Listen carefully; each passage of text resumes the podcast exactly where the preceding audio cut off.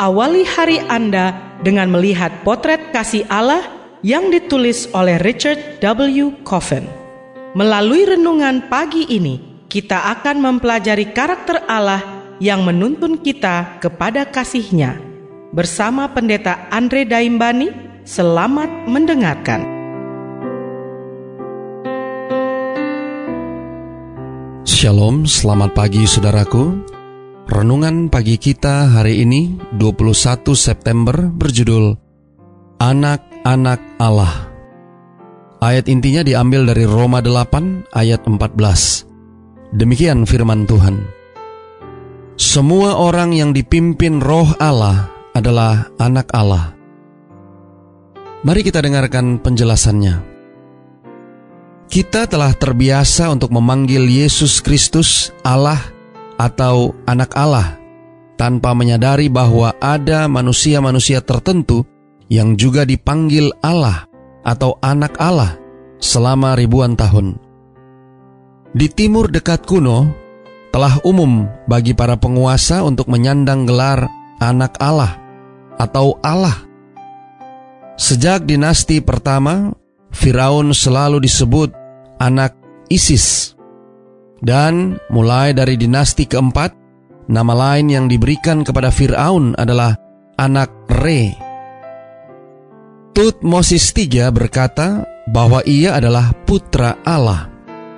Raja Mesopotamia yang pertama mengaku sebagai Allah adalah Naram Sin dari Akad yang menyebut dirinya Allah Akad. Sejak zaman Mesilim dari Kis, Raja-raja Sumeria dikenal sebagai putra dari dewa atau dewi. Kisah bangsa Kanaan tentang Keret merujuk pada raja sebagai anak El. Dalam budaya Roma menyebut penguasa sebagai anak Allah atau Allah adalah cara lain untuk menunjukkan hormat mereka.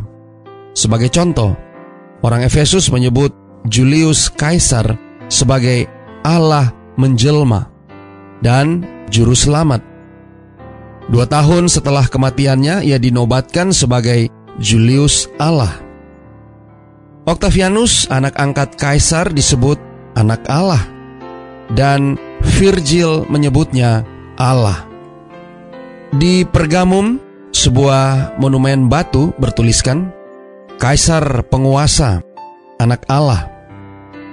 Yang lebih mengejutkan, adalah menemukan bahwa di kalangan bangsa Yahudi, orang menyebut raja mereka Elohim, sebagaimana dicatat dalam Mazmur 45 ayat 6. Dan anak sulung Allah dalam Mazmur 89 ayat 27.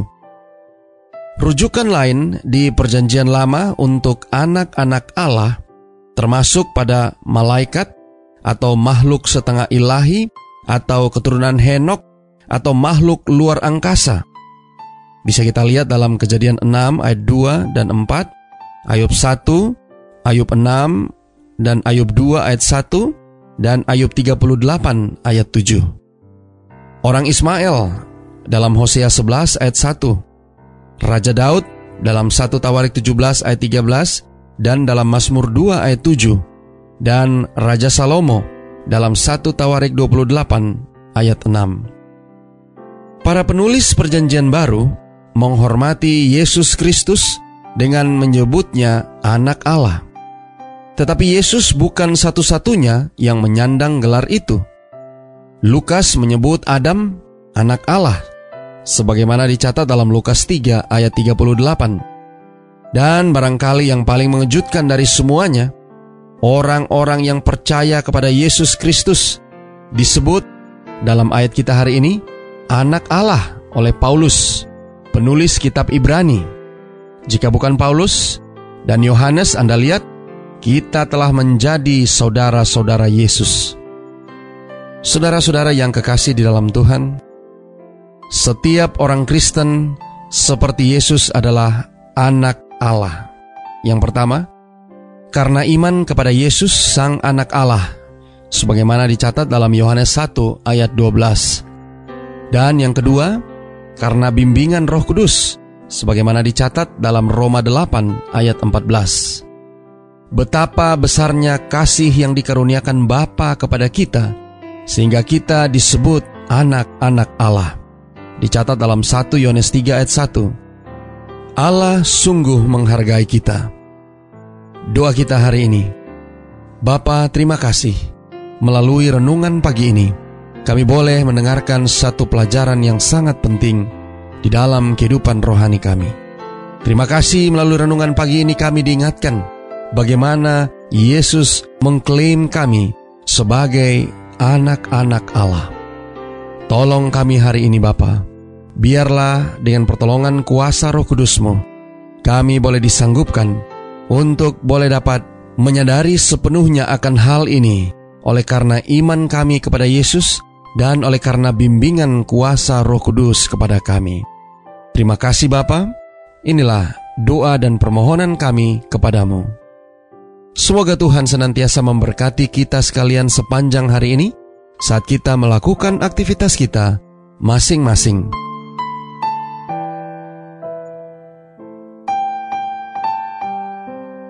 Demikianlah tadi pembahasan tentang potret kasih Allah. Semoga firman Tuhan hari ini dapat menjadi berkat bagi Anda. Sampai jumpa, Tuhan memberkati.